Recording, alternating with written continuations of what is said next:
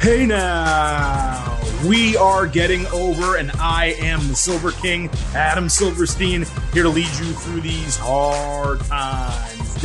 With instant analysis of WWE Money in the Bank. That's right, the Silver King is back once again, and we are here just minutes after WWE Money in the Bank went off the air, and what a damn show it was. The first WWE pay per view with a sold out crowd in nearly 18 months, delivered in nearly every way Sunday night. My co host on this podcast, Vintage Chris Vannini, was in attendance in Fort Worth, Texas. He had a great seat.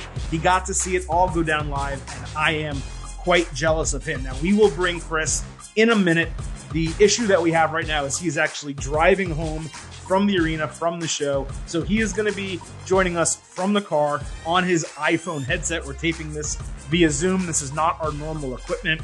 So please, right off the top, any audio issues, anything that sounds weird or, or not up to our normal quality, please excuse it. We're trying to give you the best show that we possibly can. And the way we do that here, instant analysis style, is we crack open a beer, of course. Chris is a responsible adult. He is not Jim Uso, so he will not be inviting while he is driving. The Silver King got excited uh, previewing the show with Chris, already cracked open the can, but I am drinking a Morning Glow from Swamphead Brewing in Gainesville, Florida. Go Gators, the special beer, my final one of a six pack that I was saving for this very special occasion. So before I welcome in Chris, we're going to get to everything that happened on Money in the Bank. I got to remind you what this show is all about. And you folks know it is That means five star ratings, reviews on Apple Podcasts. Let people know how much you love the show. Let people know how much you love these instant analysis podcasts. We put in a ton of time and effort to make sure we tape these immediately after the pay per view. I would love a five star rating and review. It was the Silver King's birthday two days ago. I had a big piece of cake tonight watching Money in the Bank. Give me the gift of a five star rating and review. I would greatly appreciate it. Also, please do not forget to follow us on Twitter at Getting Overcast. Okay, the beer is popped. The stage is set. Chris, welcome to the show. How is the drive so far? It's going great. I nearly drove off the road with that Jimmy Uso joke there. My goodness. I did have you mute your also, mute your microphone, so you know you know sold it because no one could hear you, but that's okay. also, you, we could have we could have lied and said I'm taking a limo uh, on the way back home, make it sound like uh, we're uh, pretty big time. But uh, no, I am in the car. Highways are empty. It's it's 11 o'clock uh, p.m. here in Texas, and I am high on professional wrestling coming out of that show. Well, lucky for you and lucky for Riddle, this is indeed the Money in the Bank edition. Isn't this the Money in the Bank edition? It is Riddle. And whoa, I'm really high. And you were really high tonight. You were high on life on the show. Riddle was high on a ladder, but nevertheless, it, it was an exciting effort from all involved. Look, here's the deal. We don't have a lot of beer discussion to do. We don't have much else to get to. Let's get right into the show. Chris is driving you here. You know, he's dealing with some uh, audio technical things, but we're going to talk about WWE Money in the Bank. Now, the way this normally works is we break down everything that happens on the SmackDown Go Home show along with all the matches, blah, blah, blah. But luckily, we did a very special edition of this podcast on Friday, so we don't have to talk about anything that happened on SmackDown. We're getting right to the meat. We are only talking about things that happened Sunday night on WWE Money in the Bank. Now, as we set the stage for this podcast, Chris and I gave our pre show grades on our ultimate preview, which was Tuesday's show. And our expectation going into Money in the Bank was an A minus pay per view. And folks, we did our pre-show poll, which you can vote in ahead of every pay-per-view on Twitter at Getting Overcast. And I think you guys mostly agreed. We had 57.3% expecting an A, 37.5% expecting a B. That's 94.8%. And we do not have a WWE uh, biased votership, you know, in terms of these polls. So 95% of people thinking it's an A or B to me, that basically averages out to an A minus. You were aligned right with us. 4.2% C and 1% DF. Those are the trolls. We ignore them. So everyone was aligned going into the show. That's great. Uh, setting the stage for the stage, really. Let's just talk about kind of the first impressions. Money in the Bank used the same set as SmackDown, which is quite eye catching, I have to say, on television. The one thing I noticed is the pyro on TV now looks far less impressive because it's in the context of a bigger stage than it was on the old ones. In fact, the only pyro tonight that from home I thought was particularly impressive was Roman Reigns. The rest of it just gets too small and it gets lost uh, along with all the bright lights and the screens. Edges was pretty weak. Charlotte Flair. Those are two that really stood out to me as not being as great as they could be from the stage. Chris, I know you were on the side of the stage, but how did it come across being there live? Yeah, I mean, with the pyro, I it was loud. I was pretty close to it. It's caught me a couple times where I jumped, but man, crowd was awesome. It, it, for those of you who listened to our Twitter Spaces before the show, I got there a little right after gates opened, and the place was rocking. I mean, place was empty. I mean, I mean, there was no, like nothing going on in the ring, and there was all kinds of chants going on from the people who were sitting in their seats. There was "Let's go Cena, Cena sucks," which turned out to matter later later on in the show. But this crowd was hyped from the beginning. There is this weird talking point going around from certain AEW fans on Twitter that WWE is pumping in noise. I can promise you, they're, they're not, at least for this Money in the Bank pay per view, they're not pumping in noise. That crowd was as loud as you heard it on the, on the stream.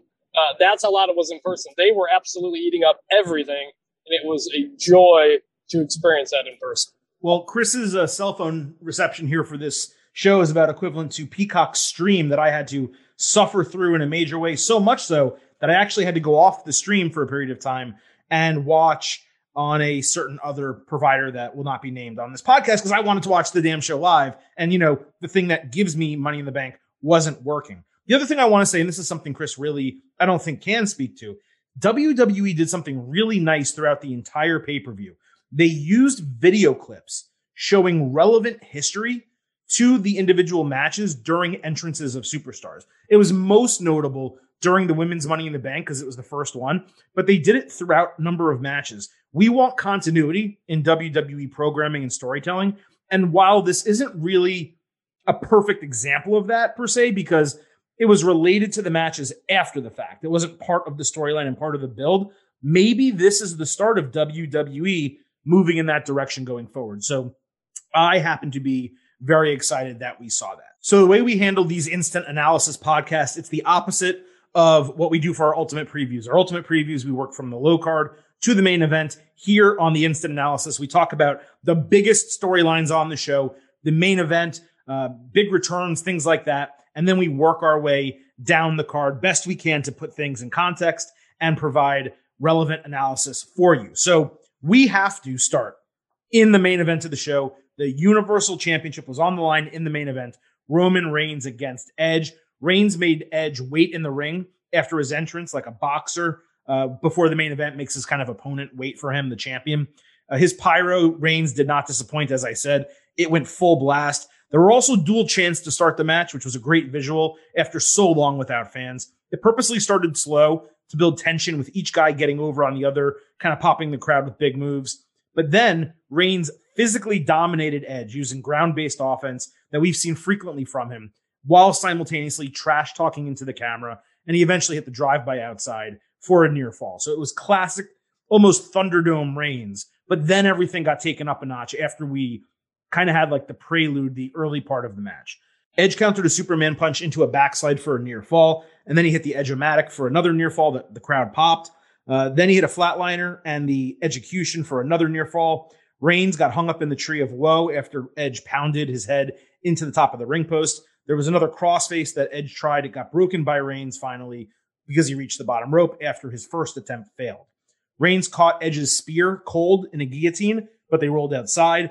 Edge then avoided Reigns as the champion speared himself through the barricade. Edge stopped the referee's count, and then he himself speared Reigns through another part of the barricade before firemen's carrying him back into the ring only for a really weak, due to his lack of strength, 2.9 kickout. Reigns blocked another Edgecution, hit a Superman punch, driving Edge into Charles Robinson for a ref bump. He broke off the bottom rung for a chair and he laughed at Edge before screaming at him and the fans. He tried to do the crossface with the bar, but Edge blocked it. He headbutted him like a dozen times, and then he used the crossface with the bar himself. Reigns screamed, but he did not tap. I thought that was notable and interesting. As the Usos ran down, only to be taken out and chased off by the Mysterios. So we're getting into schmaz territory here. Suddenly, Seth Rollins came in. We'll talk about why Seth Rollins got involved a little bit later. Super kicked Edge in the back of the head. Reigns sold his injured jaw. Edge countered Reigns' spear with one of his own, but no one was there to count. Now, what happened here was really interesting. And Chris, I don't know if you saw this live because maybe the shoulders were pointed away from you. But after that spear, the crowd starts counting one, two, three without a referee anywhere in the ring. And Reigns kicked out at 2.9 on the crowd's count. I think my presumption is that he didn't know the replacement referee wasn't there because it was so loud in the arena. I did not know that. I had a, I had a, one of their hanging cameras was actually right in the way on that specific cover. I did not know that Roman kicked out. That's funny though. But to your point, yeah, the crowd was incredibly loud for this. There were the dueling chants at the beginning. Um, I, you know, I thought it was a pretty slow start, but I, I have to admit the crowd was into it the whole way. Like even if you thought it was too slow, crowd was there the whole time. So after that fake out kick out, the referee finally slides into the ring and Reigns officially kicks out at 2.9. Like I said, it was a botch, but I'm, it's totally acceptable given how loud it was in there. Edge went for another spear when Rollins appeared a second time. Edge kicked him off the ring apron and Reigns caught Edge with the spear for the win to retain the title. Was this a schmaz finish? Yes, you bet your ass it was. Was it perfectly booked? You're damn right. I want clean finishes in my main events, full stop. But it's important for WrestleMania and SummerSlam and the Royal Rumble in particular. And despite this being a huge event for Money in the Bank, the show delivered in so many other ways. This match included was fantastic. So for us not to get a squeaky clean finish, it leaves Reigns Edge still out there in the future as a possible match that maybe we get once more. It also created not just one, but as we will talk about soon in the post match after I let Chris go, two matches already set basically for SummerSlam. So this was really good. The main event, in my opinion, delivered in every possible way except the clean finish, which is okay. Do I think it was the greatest match ever? No, I went 4.25 stars and an A, but that is, it's an A. It's a main event. It was really good. Yeah, I, I mean, like I said, there was, it, it dragged at the beginning for quite a while. There was a lot of playing to the crowd. There was a lot of, you know, not test of strength, but just kind of do a move, roll out of the ring type of stuff. So it took a bit to get going. I don't know what the final time of the match was. I guess it was maybe 30, 40 minutes, one of those. You could tell that it was going to, early on, you could tell it was going to be one of those types of main events for, for WWE. One they haven't been able to do in the Thunderdome era. They never, they didn't have long matches. Even at WrestleMania, nothing was, was very long. So they brought back an old style of match that they have not actually done in quite a while. And yeah, is it a schmaz finish? Yeah, but you're okay with it if it sets up something, and that's what schmazes are supposed to do. Exactly. It's, it's, supposed it's supposed to be a storytelling device, and it's and not supposed to create a rematch. It's supposed to create a, an interesting, exciting match, which this did. Not one, but two. Yes, yes. It, it it took you. It was a step to something else, and that something else is awesome. So it worked, and I, I was glad. I loved Roman winning with a spear we don't. He, has been winning via submission for such a long time. Right. I think with the live crowd, they're having the one, two, three really makes a difference when, when you're finishing a match. So I, I like that too. It really did. Now that was great. The match was good for every reason Chris said. That's why I went with 4.25 stars instead of any more because it did start slow. The finish wasn't perfectly clean, but it still was great. So you have to figure out how to grade something like that. For me, that's what a 4.25 star match is. After the match, Rollins attacked Edge and stared Reigns down, yelling in his face, getting ready to challenge him for SummerSlam. Then Edge attacked Rollins and they brawled first outside the ring at ringside and then into the crowd. Reigns took the mic, which WWE never does at the end of pay per views, and said, Now the whole world can acknowledge him to a chorus of boos. I actually thought there was a small chance he might say, This is my yard now, or like a playoff of that to just get the booze raining down on him in a callback type of sense. But no, he said instead, you can acknowledge me. And just as it seemed, the show was over. Out of nowhere, John Cena's music hits and the crowd, best I can tell, Chris, I'll let you get in right now before we keep talking about it. The crowd seemed to lose its mind to a level that watching from home, I can only compare to Kofi Kingston winning the title at WrestleMania 35. I mean, I, I so first Roman takes the mic, and we talked about this on Friday. He did not cut a promo to the crowd on that Friday SmackDown, which surprised me. Given everything he's been, I, I thought they would kind of try to build some heat and have to talk to the crowd. They didn't. So he gets the mic here, and I'm thinking, oh, this will be it. He says, acknowledge me. I thought it was over. I had turned around. I was trying to take a picture of myself with him in the background. And then you hear the trumpets blaring, and I freaked out. Everybody freaked out. And absolute ape shit. And everybody ate up seeing everybody throw up the three fingers. Everybody was happy to see them. There was not a single person who did not want to see John Cena. I will tell you that. And it was awesome. And Actually, one more thing. Speaking of the crowd, I forgot to say this. During the entrance and during the match for Roman, all the kids are booing Roman. And all the middle aged fans, who you might call hardcore fans, are cheering him. It is completely flipped. And if you're WWE, this is generally what you want because you know you, you you need those boos. But he has that he has that cool heel respect that I wondered if if he, if he would get. So the reaction may seem mixed coming through the screen. I can't tell, but all the kids were booing him. It was, and, and, and there were a lot of people who were like clapping for him out, out of respect. It was really something to see. And then John Cena comes out, and everybody goes crazy, and everybody can't wait to see this. Now, what you missed, so this was a fantastic return. It was a fantastic moment. I don't think anyone expected it. Everyone probably expected it. Friday on SmackDown, which is certainly what I expected, Fox gets a huge ratings pop and they're really happy. But they come out, or Cena comes out. Michael Cole practically shit himself on the mic. Like he was screaming like a child, which was incredible.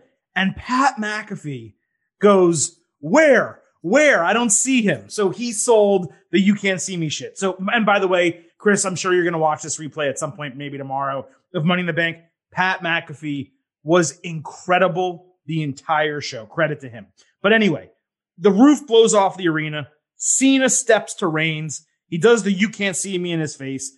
He celebrates as Reigns watched him to end the show on a cliffhanger. Now, that's what happened for us viewers at home. You know, Chris uh, posted a little bit uh, of what happened. I sent a Twitter video out of Cena's post match promo. And Cena basically said, Hey, look, um, this isn't just a one time thing for me. This is the start, and I'll see you soon of a number of appearances. So basically, he's saying, Hey, I'll see you over the next month. And basically, I'm going to wrestle at SummerSlam without actually saying that. WWE, since the show has gone off the air, posted a video from John Cena saying he will deliver answers this Monday on Raw. So they are going to pop a rating tomorrow night on Raw. But this entire thing, John Cena returning, the finish of the match, Seth Rollins involved at a pay per view that is four or five weeks. I haven't done an exact count before the second biggest show of the year, which may end up being WWE's biggest show of the year or maybe most important show of the year. We already have two matches unofficially set. Seth Rollins versus Edge, which is a dream match and a potential match of the year candidate, at least in WWE, and Roman Reigns versus John Cena, which was a dream match that we got in a weird circumstance and is now a rematch on the biggest stage possible and is most certainly a dream match that all of us would love to see. So not only did WWE deliver an exceptional pay-per-view with Money in the Bank, we will do our grades at the end of the show, but they set up, it's not going to be the co-main event, but two top tier matches for their next pay-per-view in four or five weeks time. And considering all of that, you throw the schmaz finish, shove it up your ass. Who cares? It doesn't even matter because everything else that happened surrounding it was so damn good.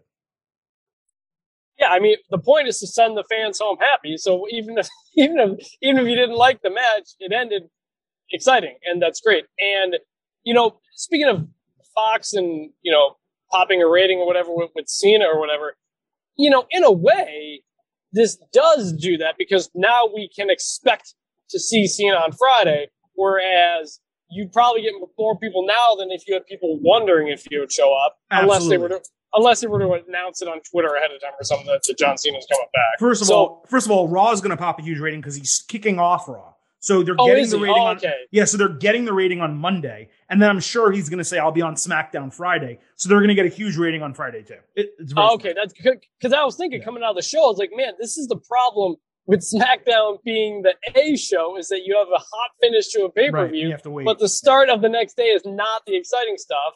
But if Cena's kicking it off, that makes sense. This, I, I am so excited for Roman Cena. I'm excited for the promos. Go back and watch. It was before No Mercy in 2015, 2016. I don't remember what it's on YouTube. It's like a 15 minute video. I watched it a couple months back. I think I mentioned it on here. And Cena steps up to Roman and challenges him on the mic, and Roman forgets his lines a few times. And, and, and Cena basically says, I'm only here because you can't do your job. Basically, that was that whole promo that with was Cena yes. and that was an amazing back and forth. And Roman Roman kind of gets his footing in that and kind of starts to go. But you look at that Roman to now, it's a completely different Roman Reigns, and I cannot wait to see the sequel to that. Essentially, when we get them one on one talking in in the ring, because now Roman is the guy that that that Cena doesn't need to come back for. So it's going to be fascinating, and I'm I'm looking forward to that. No, you're right. And I actually tweeted this during the show. You wouldn't have seen it. But this is a guy who just a few years ago was saying suffer and succotash in a vest, covering his like massive built chest and hiding all his features and saying corny ass baby face lines that weren't getting over. And now you have the top heel and one of the top two wrestlers, in my opinion, easily the number one wrestler in the world right now in Roman Reigns. This guy, it's done, it's been a complete 180 since he returned with this new character. Every single time we see him is somehow better or slightly different, more conniving, um, more brainwashing, whatever the case might be, than the last. And it's just a pleasure to watch this guy do what he does every single time he steps in the ring or grabs a mic. And this was another example of it. And by the way, to your point, you were wondering about match length. It was 3310, which was basically twice as long as any other match on the show. And that's okay. We got a one, two, two 17 minute matches, a 16 minute match, and a couple other shorter matches. But it was a well laid out card. This needed to be in the main event, given the fact that it was a half hour long. Could it have cut down? It probably could have shaved four to five minutes. The beginning portion, it did go slow, like you and I both talked about. But I, I think starting slow kind of helped set up the climax. And for that reason, I was kind of okay with the way it went. Now, look, we got a long show. We got a lot to talk about. So we are going to move on here. I want to talk next about the men's money in the bank, which ties in directly in some ways to this booking. We had Drew McIntyre against Riddle, Ricochet, John Morrison, Big E, Kevin Owens, Shinsuke Nakamura, King Nakamura, and Seth Rollins. Now we had McIntyre. He mostly got cheers, but some boos in a backstage promo. He did a city pop, an anti Thunderdome pop, and then he trolled me directly, I think, but definitely the fans, uh, saying he's about to do a story time, only to not do one and cut a strong promo, which was probably his best altogether in two or three months because he's been cutting these corny promos recently. Uh, there was a backstage segment with Rick Boogs and Riddle. They were singing Randy Orton's theme while Nakamura posed like Orton. It was hysterical. Riddle talked about Orton despising pants, which is a longtime joke in WWE. Nakamura nearly cracked up. Kevin Owens was watching the entire thing in disbelief, like shaking his head, like, what am I seeing right now? It was very funny and a great moment. Also to note, Ricochet was back in his ring gear, no longer wearing the black pants. And Morrison, on his entrance, told Miz to go backstage and let him fight on his own. So that's the setup to men's money in the bank. A lot happened in this match, so please bear with me. I tried to cut it down best I can. Uh, Rollins and Morrison argued about drip at ringside to start. Ricochet hit an insane tope con hilo, and Riddle hit a corkscrew. That's just how the match started. McIntyre and Biggie were alone. They locked horns with Biggie spearing him out of the ring. Nakamura hit Owens with an exploder into a ladder, then did an armbar on Morrison, bending him over backwards at the top of a ladder, which was really cool. Then a drip chant broke out. So Rollins and Morrison shrugged and they decided to team up, which was pretty funny. They aligned, they used the ladder as a battering ram on everyone.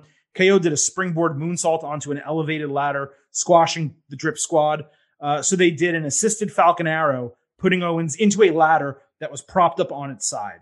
Morrison completely missed a parkour move in the corner that was an absolutely terrible botch.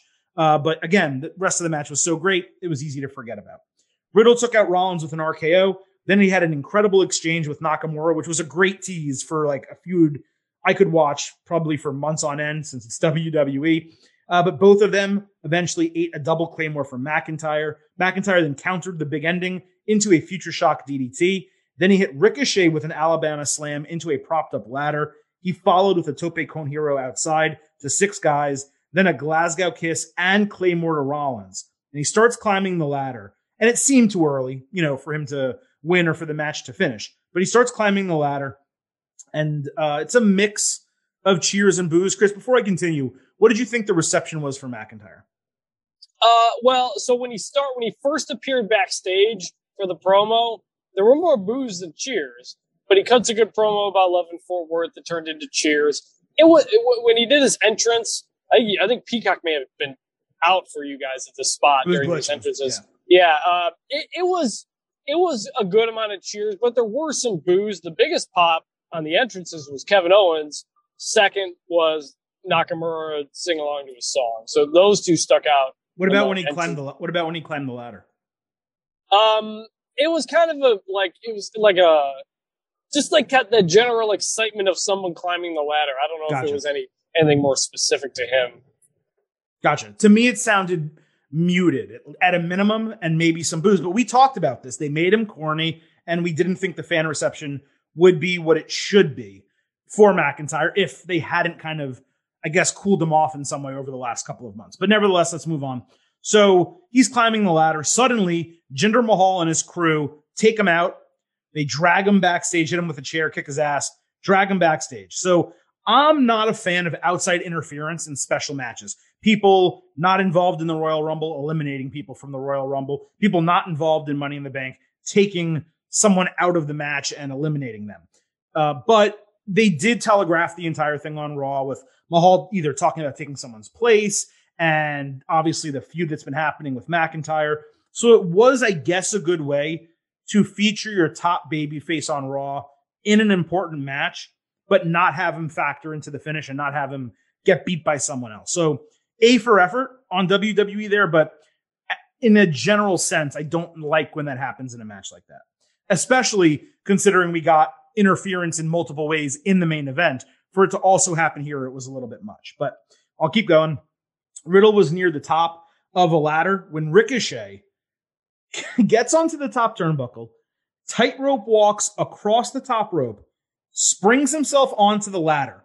Riddle then falls down and he tips the ladder sideways. So Ricochet jumps off a falling ladder, lands on the top rope, and springs off the top rope into a cannonball on five people outside.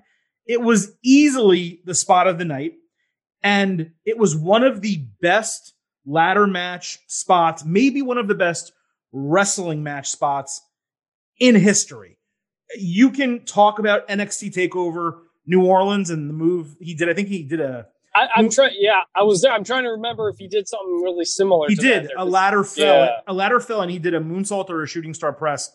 I believe off of the ladder, or he jumped maybe onto the turnbuckle and did. I, I think that's what it was. But but for him to but for him to do this in one motion with a springboard, yeah, was insane. And I know like people raved about the Young Bucks and Lucha Bros tag team ladder match that was a spot fest like hell, and maybe there was some more brutal moves. But from an athletic excitement standpoint, Chris, I've never seen anything like Ricochet just did yeah, nobody's better than him at these kinds of things, and he should always be in matches like this. These Money in Banks ladder matches. You got to have a guy in there who can just absolutely blow you away. No, that will get him over more than anything you do anywhere else in any situation. So, like, get Ricochet doing stuff like that. It was great. Um, and and honestly, Drew, I, I think Drew being the one of the powerhouses of this match actually kind of worked in a way that you had a lot of different guys who could do different things.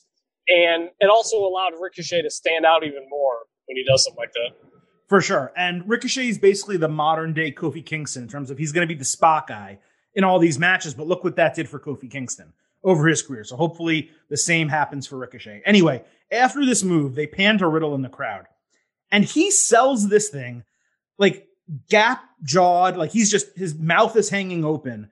Like he accidentally like drove into a pot field in the middle of a road trip. And he's like, oh my God, look at that. Look at all this weed that I have right in front of me. Anyway, Riddle. Oh, wait, wait, wait. Actually, one, thing. He, he, yeah, he has his mouth agape at that Ricochet move and something you didn't see. When Ricochet did his entrance and he does the flip uh, off the ropes, uh, Riddle did the same thing. He, he like stood there with his mouth wide open. He, he was like looking oh, around okay. like he couldn't believe it. So he played off it again.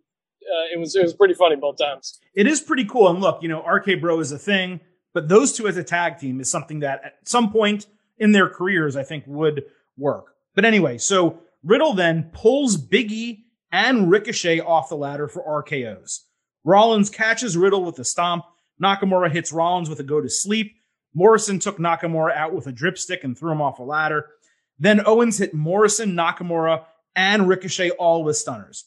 Rollins pulled Owens off a ladder and power bombed him outside of the ring through a ladder bridge that was created between the ring apron and the announce table. And WWE, the camera, it had to pan away from it because it had to go to the finish of the match. But there were a lot of trainers around Kevin Owens at ringside. He looked like he may have gotten legitimately hurt. All I know is it was a sick bump, and he is a sick son of a bitch. Yeah, I honestly I hate ladder spots because they can be and look so painful. I much prefer tables and doing stuff like that. But uh, yeah, that was crazy.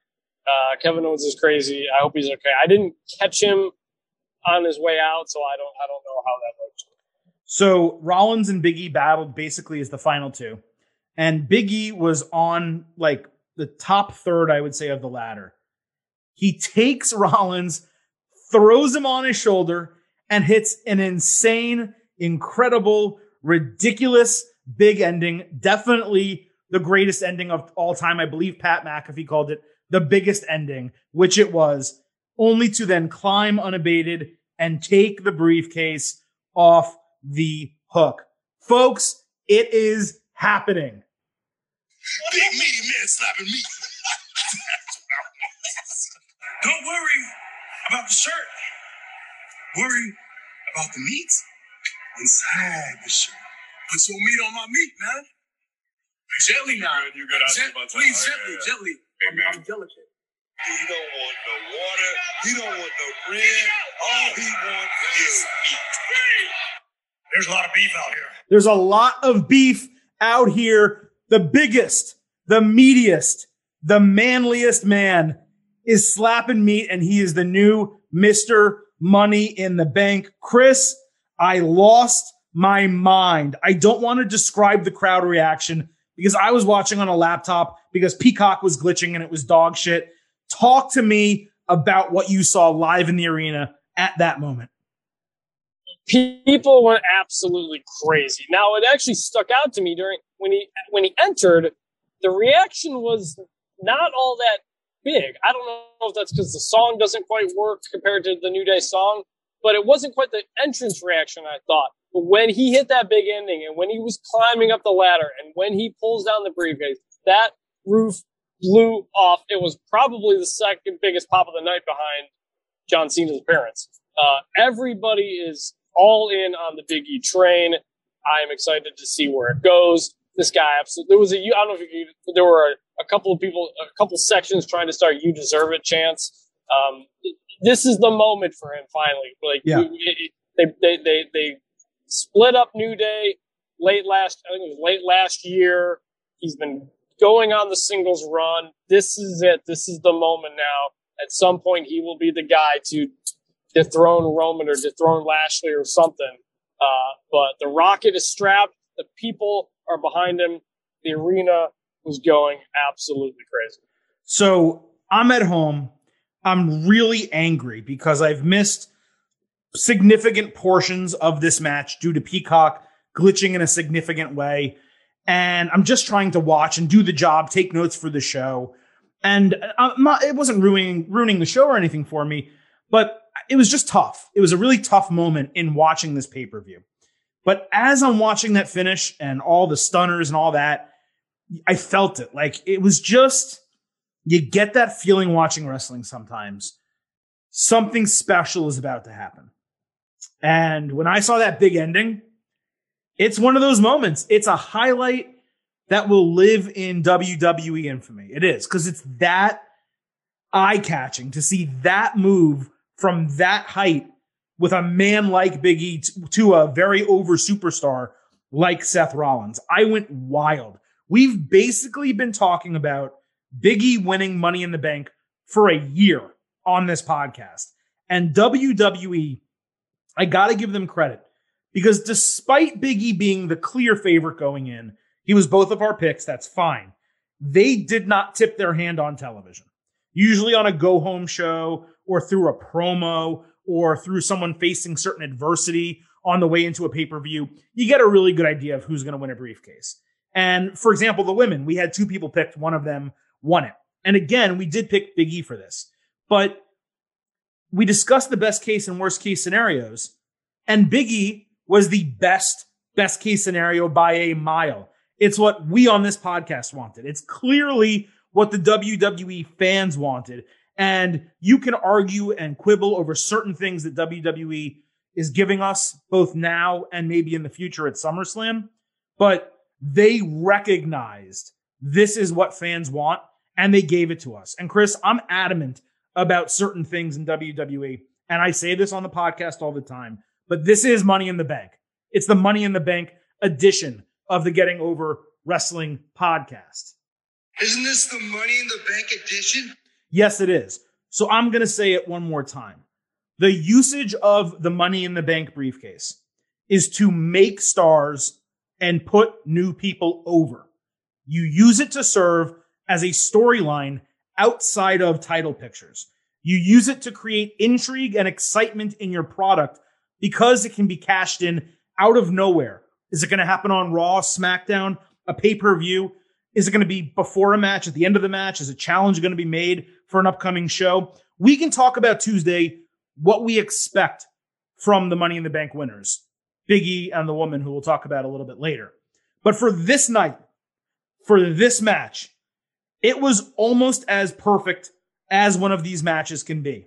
This, Chris, was a five star A plus match. I have to watch it again. I'm going to do it before I go to bed. But if the NXT TakeOver New Orleans ladder match was five stars, and it was, then this had to be five stars too. It was simply yeah. incredible. Yeah, absolutely. On, on, the match grade, I'm right there with you. Um, it, it, it felt like this was the this was the next step in a star making moment. Like everybody could sense that. Like everybody knows he's going to be the guy, and everybody knew that they just witnessed the next step in the journey, and everybody was excited to be part of that. They totally were, and it was just absolutely fantastic. Now, what happened after the match is what played into the main event. Rollins was enraged backstage, screaming that the briefcase was stolen from him. He also was screaming that Edge stole his Universal title match, and obviously they teased that Friday on SmackDown. Rollins then started chanting the word change and demanded to be next in line against the winner of the main event before storming off. So that preceded the main event where Rollins interfered. It all tied together, and that's why it was so damn good. So just an exceptional Money in the Bank ladder match. What I consider to be the co-main event of the show, along with the Universal Championship. I don't know why I said consider. It literally was the co-main event of the show. So when you have a show with those two matches as your top two, it's a hell of a pay-per-view. You really have to screw things up otherwise for it not to be, you know, an A or a high B from a grade standpoint. So let's talk about everything else that happened on the show. And let's go right into the next Money in the Bank match, the women's side Asuka against Naomi. Nikki ASH is what they're going by. Call her Nikki Ash. It's way better. But Nikki ASH. Alexa yes, Bliss. it was. Yeah, it was very weird to hear ASH in it's person. so stupid. And those nobody, are my nobody, initials, by the way. But it's weird. Yeah. Oh, how about that? Maybe they did it for you. It's weird. It just, it, just call her Ash. It's fine. Just call her that. Or or or she wears a butterfly on her costume. Call her Nikki Fly or anything else. Like you have Doudrop. Come up with like, a better Nick, name. Nikki Ash is honestly growing on me. So like, yeah, It's a great go name. with it. Even though we we're the ones who only say it, but it's actually growing on me. Well, we will say it so on the show. that. We will say it on the show. Uh, against Alexa Bliss, Zelina Vega, Liv Morgan, Natalya, and Tamina. So Liv on the kickoff show, I don't think you saw it, Chris. She choked up, nearly crying three different times during a promo. It seems that she's going to be using that gimmick. She's an emotional person whose emotions get the best of them. The Asuka and Naomi entrances were really eye catching from a visual standpoint on television. The women ran to grab ladders right away as Bliss stood motionless on the middle rope, and then she pranced in the ring. She tried to summon the briefcase down, and everyone looked at her like, What the hell are you doing? And that's when the match officially got underway. Bliss, Liv, Asuka, and Naomi got the biggest reactions from the crowd throughout the match. Natalya and Tamina were booed pretty constantly, which is the exact opposite reaction of WrestleMania. So you're going to say, well, why was it the opposite reaction? It was because they wanted them to have a great moment at WrestleMania. But when it came to the Money in the Bank ladder match, they shouldn't have been in it. Now, I understand why Natalya was in there because it was clear watching that she was the ring general the entire time. She directed everyone. She cleaned up the ring of the ladders. It made sense. There was a, probably a better person than Tamina to be the eighth and final person. Liv ran up a ladder while Tamina was holding it vertically. She later twisted her ankle, I think, in kayfabe, and was trapped in the corner when Bliss creepily crawled towards her. Bliss hypnotized Zelina Vega and forced her to walk down the ladder, which was a cool use of that power if you're going to exercise it in a match. Natty grabbed Bliss off of a ladder for a power bomb. Naomi caught Liv flying and power bombed her into Zelina, who was already laying atop a ladder that was propped horizontally in the corner. Naomi caught the tag team champions with a double cutter off the ropes, then slammed Nikki into a ladder and hit her split. Natty climbed half a ladder with Zelina piggybacking her, which really showed off her strength. It was pretty cool. Nikki climbed a ladder outside and splashed the other women. It was a cool spot, but it was heavily choreographed, and they were all kind of just waiting for her to jump already. She was like celebrating before she even did it. Bliss finally caught Nikki with Sister Abigail, but she got thwarted up the ladder as the women threw her outside and piled 10 ladders on top of her with the crowd booing because that's how much the crowd liked Bliss. They were pissed that she wasn't Yes. being given the opportunity to win the match. Liv hit Tamina with a Hurricanrana off the ladder, then took out Asuka with her facebuster. Three ladders were set up in the ring with six women fighting, all on top of them. When Nikki ran in, climbed over all of them, and while they were still fighting, unhooked the briefcase. And what I thought was a cool and very fresh spot. Some people didn't like it. I did. It was unique and fitting for her gimmick to have someone use intelligence to win money in the bank. She's winning all these matches with La Magistral and cradles and outsmarting her opponents. So her winning money in the bank that way works as well. And the rest of the women that were still atop the ladder, they sold it well too because they were extremely pissed off and they couldn't believe it happened. So Chris, you and I talked about it going in. The match was set up for Liv or Nikki to win. Is it who I would have booked if I had the book? No, I would have gone with Liv, as I said. But the goal of Money in the Bank is to elevate someone. And Nikki Cross was one of the three best choices to win. WWE followed through with it. She created her own gimmick, got it approved by creative, and then won Money in the Bank. So really good for her. The match itself was slow and messy. I can only really go three stars, maybe 3.25 if I'm being generous because there were some spots and a B, but uh, I was happy with the winner and I thought it was a good piece of booking ultimately for Nikki to win. Yeah, I, would go 3.5. I mean, I, just being there, I, I enjoyed the match and, and everybody was, was really into it. Uh, Alexa Bliss was very much uh, over and crowd was very into her, as you could tell by, by the thing when, when she came out and, and she ripped off her jacket or whatever to reveal her gear. It was a big pop for that. And, and, and, and, um, people didn't like her being buried under, but I, I thought it was funny. Like it made sense for them to do it. Like it, it, was very well done. I picked Zelina Vega to win. Um, I had thought because I picked Big E winning, I figured they wouldn't do two faces winning Money in the Bank. Mhm. Um, but Nikki Ash works. I think most people were kind of the reaction when she won was kind of surprise, but there was a lot of cheer for her, and and everybody was really into it. Nobody seemed to be against it. Um, like there wasn't a clear, you know, person for, for it to go to. They Right. clearly like Liv Morgan. She was very much over with the crowd, and, and they WWE has been building her over recent weeks, so they, they clearly like her a lot. But uh, yeah, this was this was fun. It, w- it wasn't the greatest match in the world, but it, it was a lot of fun, and the crowd ate it up. I think what I had said on the prediction podcast was Biggie and Liv Morgan were my picks, but it made the most sense for each brand to have one Money in the Bank winner, definitely. So, and I believe we said Nikki Ash or Naomi would be the two best choices from Raw if someone from Raw had to win. Yeah. So it did make sense the way they were going to do it. Um, and for Nikki to win, I'm really happy. Like just like like I don't know her personally at all, but she seems like a really good person, and this character seems to be an extension of the type of person she is in real life. So for her to get this moment, and for Biggie, who we know is a really good dude who gets praised by all of his coworkers and everyone who knows him. Um, obviously Brodie Lee, an extremely close friend, and he's very close with Brodie Lee Jr. For him to get that moment too at the end of this tumultuous year in his life, um, it was awesome. It was really cool to see those Money in the Bank winners. So let's move on to uh, the rest of the card. I think we have four matches left, but this should be relatively quick. We'll go with the Raw Women's Championship. Uh, Rhea Ripley defending against Charlotte Flair. So the crowd early in the match chants, "We want Becky" as they're like about to get started. Flair Yes. gives a suck it gesture. Then she flicks off the crowd with a middle finger. And Peacock, Peacock flashes to black, like to try to like oh, blend Oh man. Yes, I swear. But but when they came back, you saw her do the finger to like the other side of the ring. So I thought that was incredibly interesting that Charlotte did that, knowing what the finish was going to be, knowing, I mean, maybe she just feels invincible in WWE and like, what are they going to do to her? And that's definitely true. But I was just surprised that she did it.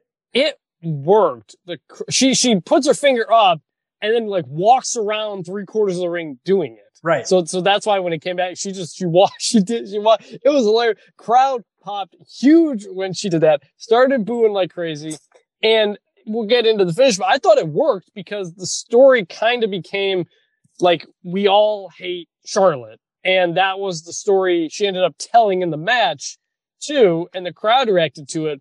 I think it ended up being brilliant, and it got the ma- match off to a good start uh, when when maybe it might not have otherwise. it gave the match energy after the bell that it Yeah. would not have otherwise had until it got Yes. to the finish. And I think for that reason, it was successful.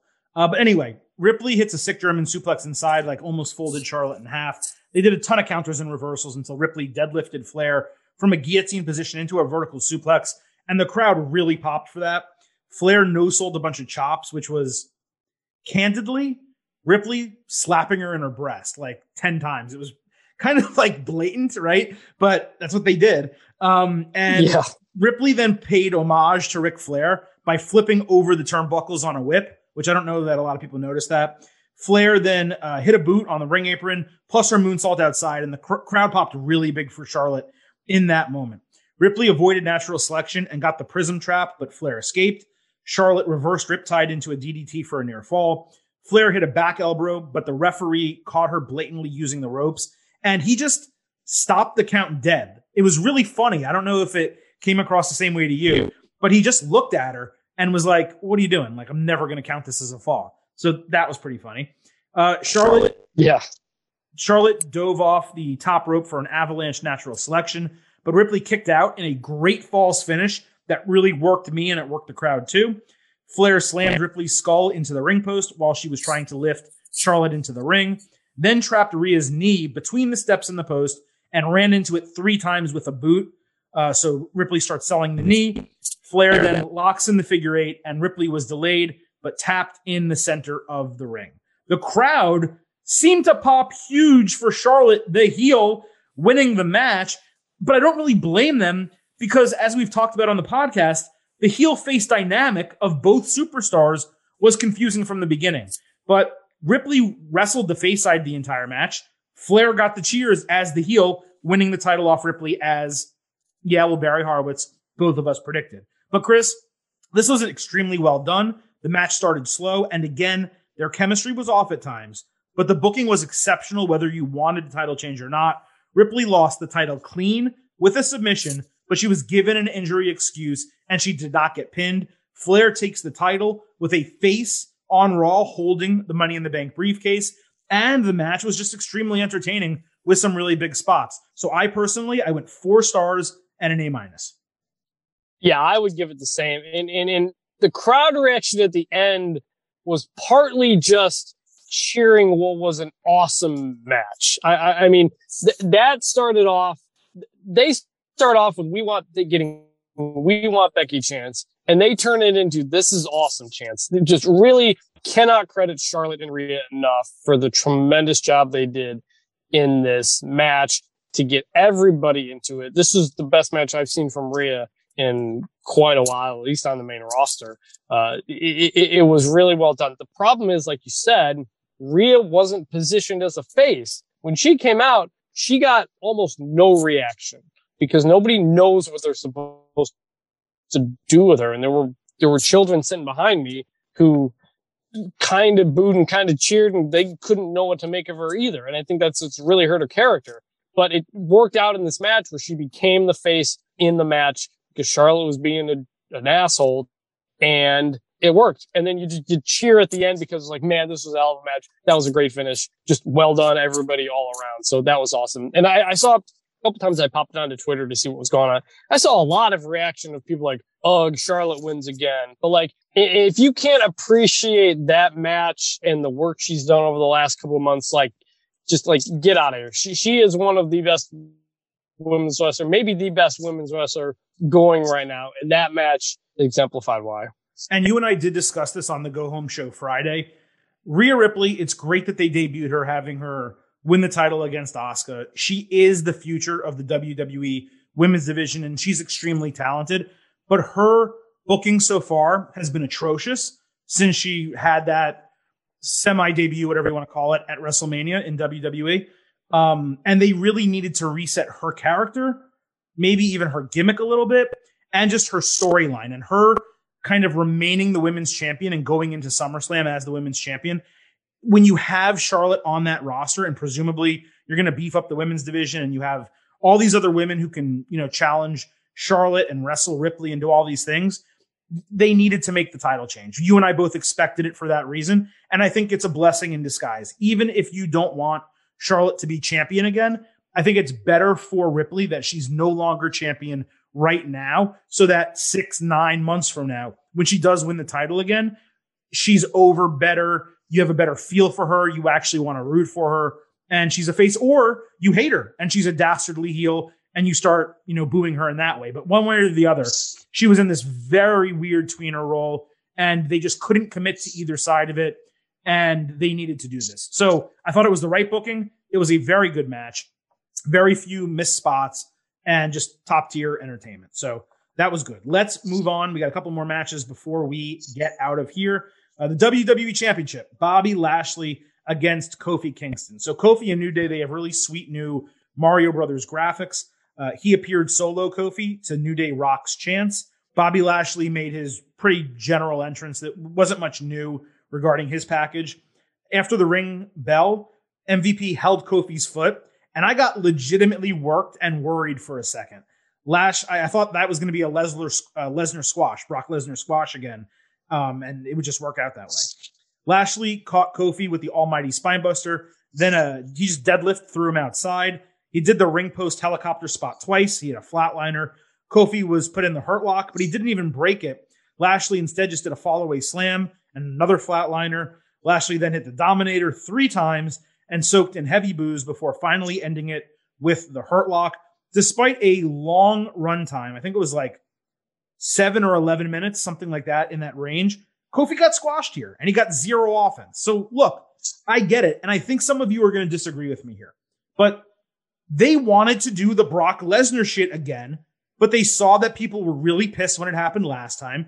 So they didn't want to be as insulting to Kofi. But him being in this match with Lashley and being treated like a toy for seven to 10 minutes, it's the identical booking. It actually might be worse because rather than just running into a finisher, being overzealous and getting caught, he got his ass absolutely kicked. Now, the next argument is going to be well, if Lesnar can beat the shit out of John Cena and squash him, why can't Lashley do it to Kofi?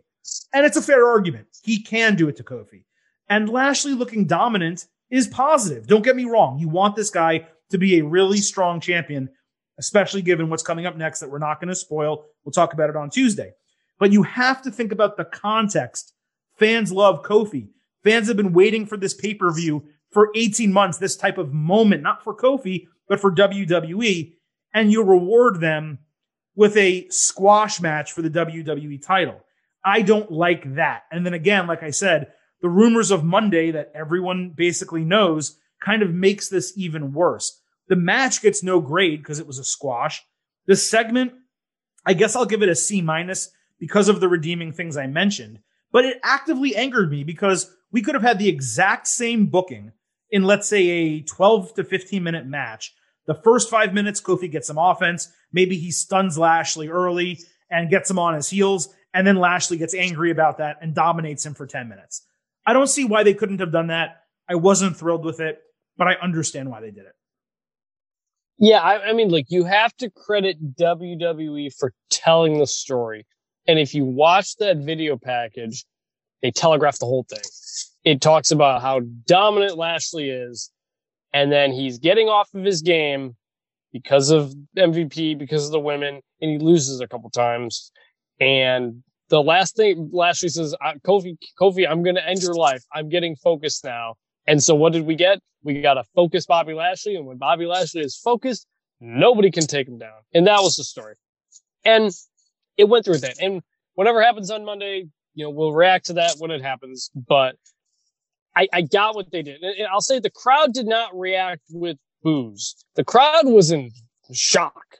It, it, it was that Brock Lesnar John Cena beatdown, which, by the way, one of my favorite matches of the last. It was very good because, yes, the context was different though. Obviously, Cena was not Kofi, but the the extended beatdown, it's like you, people kept getting into it because like, okay, Kofi's gonna make his comeback now. You're waiting okay, for the hope go, spot, go. Oh, right. and then he does it. He's coming up. He's coming. He's, he, he, oh, he, let's let's start clapping. He's gonna come back. He's, no, he doesn't. And he's just getting pounded. And then it's just over. And you're just like, fuck. that sucks for Kofi Kingston. And I like, yes, the Brock Kofi stuff.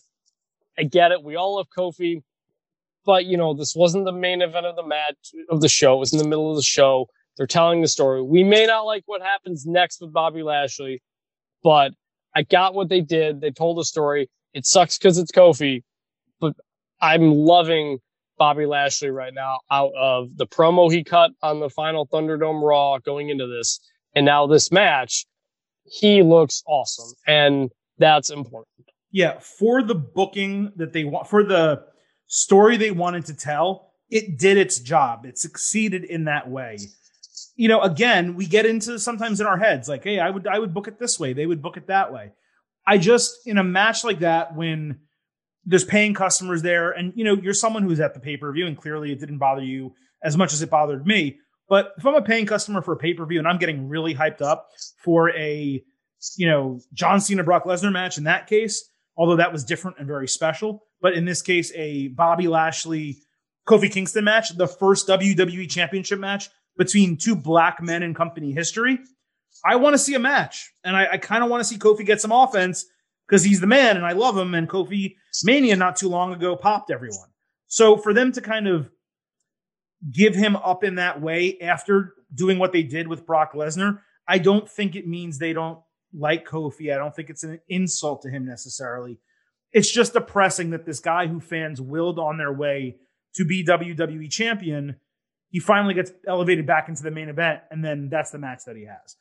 The, back to the, like the crowd reaction to this it it wasn't like anger because this was the third, maybe the fourth most important match on the card behind the, the Universal Championship and the Men's Money in the Bank in terms of I think what people were looking most it was number to, four, just based on yeah yeah. So so you know paying customers the biggest thing in the world. It sucks specifically to Kofi because we love Kofi and we want more from him. Absolutely.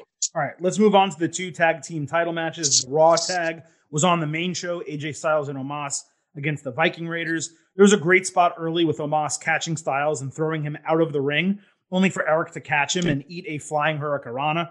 Omos later caught Ivar by the throat for a body slam. His action, Omos, has been limited, but this was easily the best he has looked. He picked Ivar off the top rope and press slammed him with ease, but only got a two count because he just stood on his chest with one foot for the fall. The Raiders did get a bunch of offense in. Uh, they knocked Omos down and they also knocked him outside. Then they hit the Viking experience on Styles, only for Omos to grab Erik by the throat from beyond the ropes and throw him into the ring, not into the ring over the ropes, but into the center of the ring to break the fall. Omos finally caught Erik with the two-handed choke power bomb for the win so they could retain the titles. There was good action. Uh, the crowd seemed to really pop for Omos, but it felt like a tornado match at times. And again, if I'm going to criticize AEW for really not following tags in their matches, then when a WWE match does it, I'm going to say the same thing. The Raiders were properly following the rules, but Styles and Omos, there was almost occasionally no rhyme or reason to who was in the ring, who was getting a fall, who was legal or not. It was just kind of messy, but it was good action. The crowd popped for it. So I'll go with a flat three stars and a B minus. Yeah, this was this was good. It, it, it was fine. It was fun. Uh, crowd was uh, chanting for AJ Styles many times. I, I, I, guess they're the heel tag team, but based on the crowd, they were not. And the Viking Raiders got booed quite a bit uh, when when they were beating up on AJ. So I don't think I don't think you can keep this tag team going as a I don't even know. I guess technically they're a heel team, but I don't think you can keep going with them as a heel team much longer because people seem really into them. People love AJ Styles. it's just, it's a fun thing they have going on. So I, I, I, hope they can figure out if they can kind of book them more face moving forward. Uh, this was fun. I, I, I still love Omos. He still seems to have a lot of the little things down. It's kind of the, the obviously the bigger things that he needs to learn and, in, in Will. Uh, but it, I love his future. I love this tag team. This is the finish we expected, and this was good. It was fun. And then lastly, the SmackDown Tag Team Championship. This was on the kickoff show, and the Mysterios against the Usos. The Mysterios got a new video entrance with like an Aztec temple and a time travel portal. Honestly, it was terrible. It looked bad. I'm sure in the arena, it looked awful on TV. It was just the worst thing that WWE's done from an entrance standpoint in a while. I credit them for trying at least, um, but it just wasn't good. As listener Brian D pointed out, the Usos added gold accents to the leg of their black gear, which is reminiscent of the gold glove that Roman Reigns wears. So that was pretty cool. Uh, the Usos caught Dominic flying outside, swung him into the barricade. Rey hit a seated senton on Jey for a near fall, and Jimmy got one after a great pop up Samoan drop. Jimmy threw Dom into the post and then sacrificed himself as Rey was about to hit a 619 on, on Jey. That allowed Jey to rebound, catch Mysterio flying with a super kick, and hit the Uso splash, only for Rey to kick out at 2.9 in what was a great false finish. That one and the Flair Ripley one were maybe the two best false finishes on the show. The Usos went for a double splash when Dom stopped it, but Jimmy rolled up Rey, and Jey used his feet from outside the ring to push him from behind to get extra leverage, leverage on the roll up, forcing the title change. Now, normally on this podcast, we hate roll ups, and I didn't love it in this spot either. They probably could have hit the Uso splash in one clean and it would have been good. But it did make a ton of sense. And it was a good way to use it, showing the extra leverage as a reason why the person didn't kick out of it. It was a smart way to begin the show and get the crowd popping, even though they really should have booed the Usos, just like they should have booed Ripley. They should have booed the Usos winning the titles. Now, in the match, the action started slow. It picked up massively toward the end, but the storytelling of Jimmy's sacrifice and Jey repaying that effort back to him was tremendous. The crowd went crazy for the false finish and the title change in a strong kickoff show match. I think you and I talked about it on Twitter Spaces. I know I did. We went into this thinking the Mysterios would retain, but as the show got closer and closer, I started feeling like there was going to be a title change and the Usos would take it. I think we talked about why would you do it here when you could do it on SmackDown and really pop the crowd. But it did make sense in the context of everything else that happened to make the change. That's ultimately what they did. And I got to say, I was a little bit down on the match in the first half, but I wound up at 3.5 stars and a B for the story and the finish because I really loved those two things. Oh man, I- am giving this 4.25, 4.5. Outside wow. of the Money okay. in the Bank match, this is my favorite. And I think this was the crowd's se- second favorite match of the night. They were absolutely hot for the entire thing. Usos come out first, huge pop. I had no problem with the Mysterio entrance. Maybe it's just the energy in the crowd. Everybody was just really into it. Match was super fun. You mentioned that that that that spot where um I think it was Jimmy, I don't remember which one, who takes the 619. Everybody thought that was the end. And when there was a kick out at the end there, that was that was a, a huge uh, false finish. And the the finish, it was like it was a roll up cheat to win, but it was so different. I'd never seen that before, and that's what made it really cool. And and like everybody, like everybody reacted like, no, they cheated. Like we all got suckered into the whole thing. Like we were like excited at the finish, but also mad because they cheated to win. It was an awesome feeling.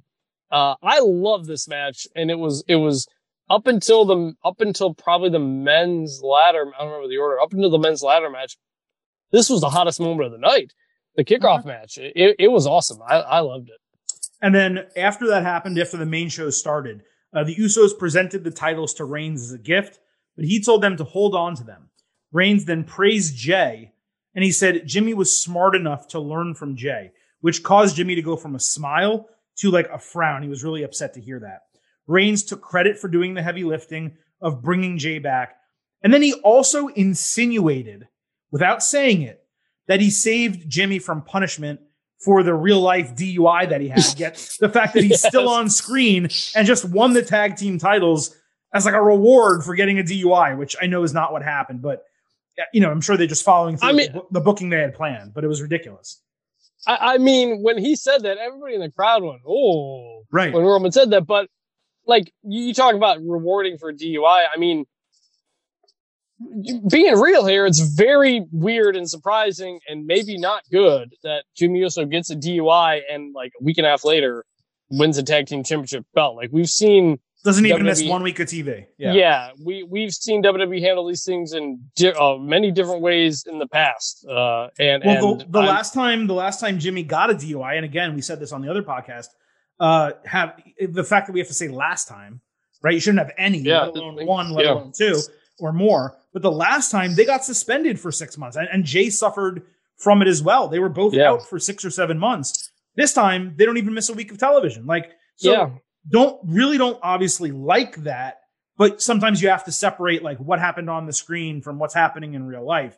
And as far as what happened on the screen, it was really good. Working that in to have Reigns kind of hold that over Jimmy to say, like, your ass would have been, he didn't say this, but your ass would have been fired if it wasn't yeah. making sure that you weren't. It, you know, was really interesting for them to do it that way. So yeah. Jey then praised Reigns, and Jimmy tried to suck up to him saying, I acknowledge you, man. You're the tribal chief. And Reigns just kind of kept looking at Jey and praising Jey. And then they did the triple hug again.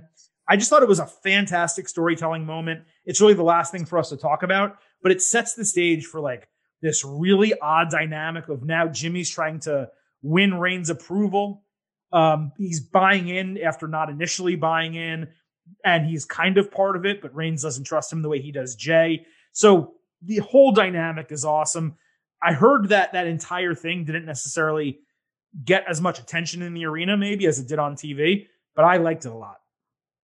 No, yeah, it, it made sense. I mean, there were even during that first match, um, pockets trying to start DUI chants and stuff like that, and and, and frankly, WWE like I've seen a lot of people criticizing WWE for this. Like, have at it. Like, I totally understand. They, oh they yeah, they deserve criticism. They probably should yeah. criticism for a, a, guy getting a DUI, another DUI and uh, him being put in this position. But if, but talking about the story, you put it in this story like it's being acknowledged. It's maybe it's wrong the way they're acknowledging it, but I have to give them credit for playing into it and putting it into the story because it works. It does. So, Chris, that is the breakdown of WWE Money in the Bank. The last thing we do here after the instant analysis of the show is give our post show grade. Now, a reminder Chris and I entered believing that this would be an A minus show. You, the listeners, in our pre show poll voted, I'm going to round everything here 57% A, 38% B. That's 95% A and B, 4% C, and 1% D and F. In the post show poll, 75% said this was an A. Woo! 22% said this was a B. That's 97% of respondents, A or B, somehow up from 95% pre show. 2.9% said C. And for the first time in the history of these polls, not a single person could even troll vote D or F. That's how good this show was. Wow. So, Chris, That- 90, 97% A or B. Because it's 22% B, I think you probably have to go with an A minus final grade, at least from what the, the listeners are saying. And I always let you go first here when we do the post show grades.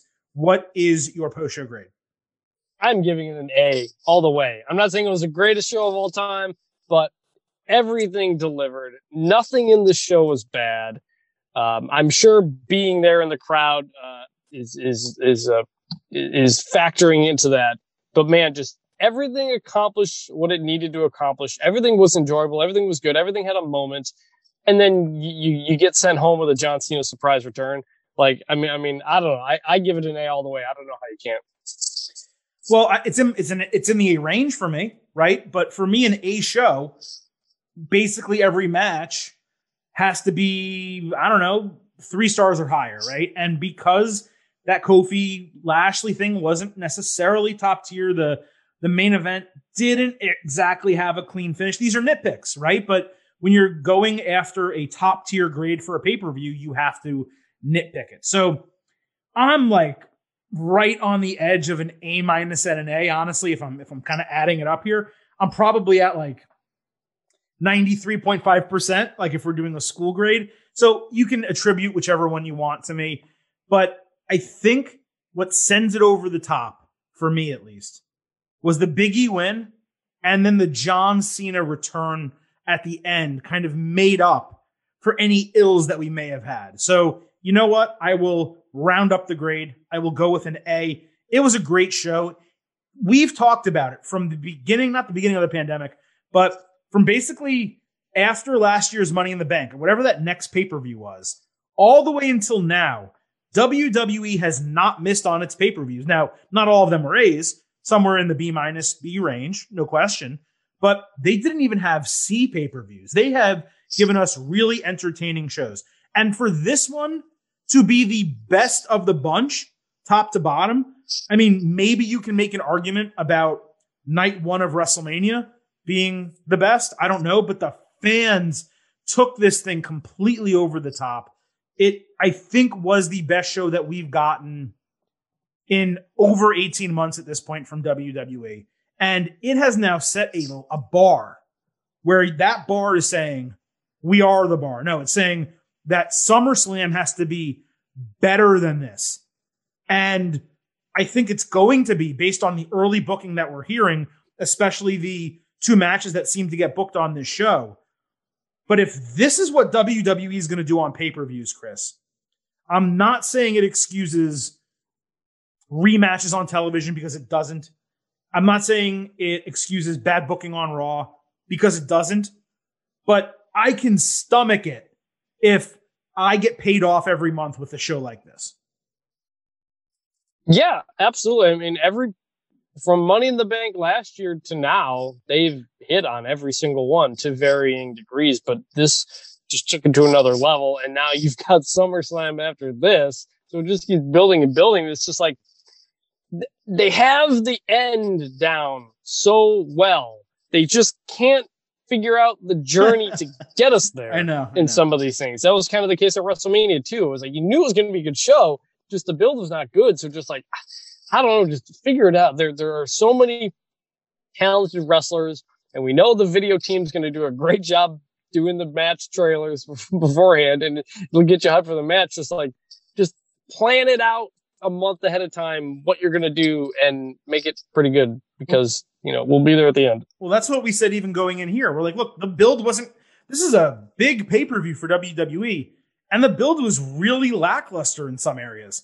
And yet, going in, we said it's going to be an A minus because the card is so ridiculously strong, and they did deliver. Whether you're A or A minus, or if someone out there is a B plus or a B, you know, it's fine. Never to each their own, right? But this was a very, very good show. It was well worth the hours that we spent arguing and complaining about a lot of WWE's booking on the way in. And yes, even the issues with Peacock, which were horrendous tonight, and Peacock as a whole is something that we should talk about maybe on Tuesday show if we have time, depending how much happens on Raw. But they got to fix that thing. And even going through those issues and me having to watch a stream somewhere that may not be have been in the United States, um, even doing all of that, all that stress, it was a fantastic show. So A's, A minuses, whatever you want to call it, all around. WWE Money in the Bank delivered. And you know what also delivers? The Getting Over Wrestling podcast, because we just gave you an instant analysis of a pay per view starting taping just minutes after it went off the air. We do this for every major pay per view for WWE, NXT takeovers, and AEW. So be sure, if you are a first time listener, to subscribe to the Getting Over Wrestling podcast on whatever platform you're listening to it. And hey, in case for some reason you're listening to us on a strange device, we're available on Apple Podcasts, Spotify, Amazon, Android, anywhere that you can listen to podcasts, you can find the Getting Over Wrestling podcast. Now, here's what's ahead in the coming week for us on Tuesday. Yes, very soon. Uh, we will be back with another WWE episode. We're going to break down everything that happens on the Raw after Money in the Bank. There's still a bunch of things that happened on SmackDown that did not factor into the show. Sami Zayn, there was a very special return on SmackDown. Cesaro and Otis had a match. Baron Corbin, things continued there. And also last week, you learned that Mandy Rose got moved to NXT. So we're going to talk about all of that on Tuesday's WWE show, along with what happens on Raw. John Cena is making his big appearance on Raw. That's going to be very exciting. And then on Thursday next week, we're going to come back with our NXT and AEW episode. In the meantime, in between time, you guys can do the Silver King a favor. You just need to remind yourself what this show is all about. So go ahead, be marks for the Silver King, be marks for vintage. Leave us a five star rating and review on Apple Podcasts. Let people know how much you love the show and how much you love these instant analysis episodes. And do not forget, please, to follow us on Twitter at Getting Overcast. It's how you can participate in the polls that we're talking about. You can also join us for live shows on Twitter Spaces that we do before pay per views, and we tweet live during every TV show and pay per view. We also share news and a bunch of other cool stuff on our Twitter account. So, with all of that finally in the books for Vintage Chris Vannini, this is the Silver King Adam Silverstein. We will see you on Tuesday, but I'm going to leave you with three final words.